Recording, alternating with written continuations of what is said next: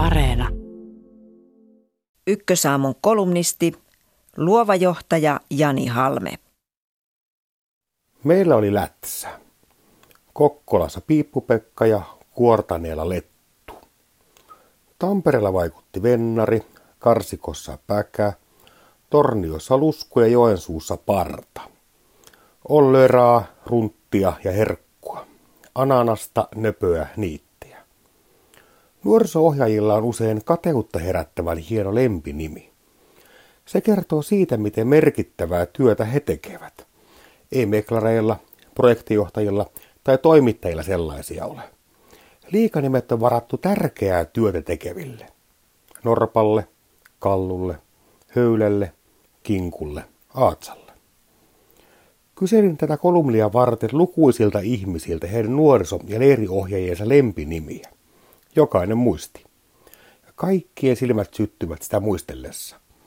Niissä näkyvät hyvät muistot. Koko kylä kasvattaa ja nuoriso-ohjaajat vasta kasvattavatkin. Harvoin niin harvalla on vaikutusta niin monen ihmisen elämään. Kunnissa, kaupungeissa ja seurakunnissa pidetään leirejä, kerhoja ja iltanuotioita.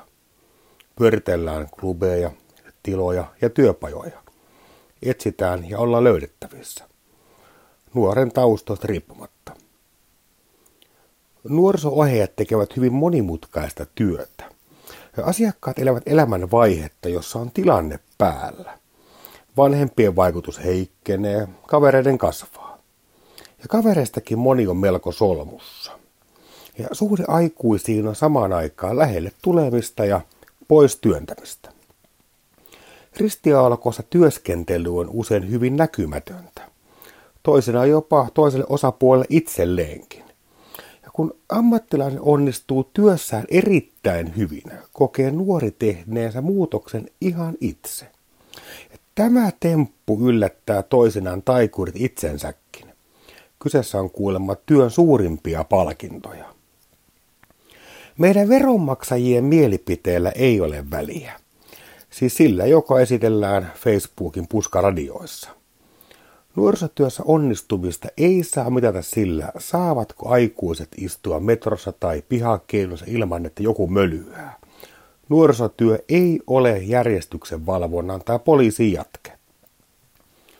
Onnistunut nuorisotyö lähtee nuorten elämän kohtaamisesta juuri sellaisena kuin he itse sen näkevät. Se on elämänvaiheen puolustamista. Erittäin arvokkaan elämänvaiheen puolustamista. Sen, jossa kone hyrrää ja laidat ryskää, tai sen, jossa piirrellään yksin pimeässä huoneessa, haetaan pukeutumisvaikutteita Koreasta tai ammutaan terroristeja tietokoneella huomisen iltapäivään asti.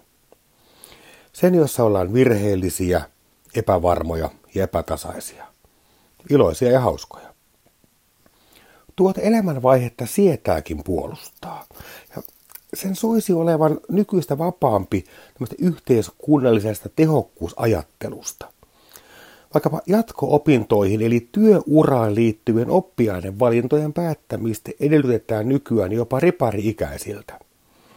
On päätöntä pistää ihminen tilanteeseen, jossa ei saisi tehdä virheitä juuri siinä vaiheessa, kun niitä virheitä nimenomaan pitäisi tehdä on ihmisoikeus elää elämä, jossa tehdään virheitä ja vääriä valintoja. Saa eksyä vieraan ihmisten juhliin ja seurustella jonkun möllin kanssa. Pitää ojentaa vanhempia sukupolvia sukupuolten moninaisuudesta sekä ilmastonmuutoksesta ja nostaa jalka monitorikaiuttimelle kohta alkavan soolon merkiksi.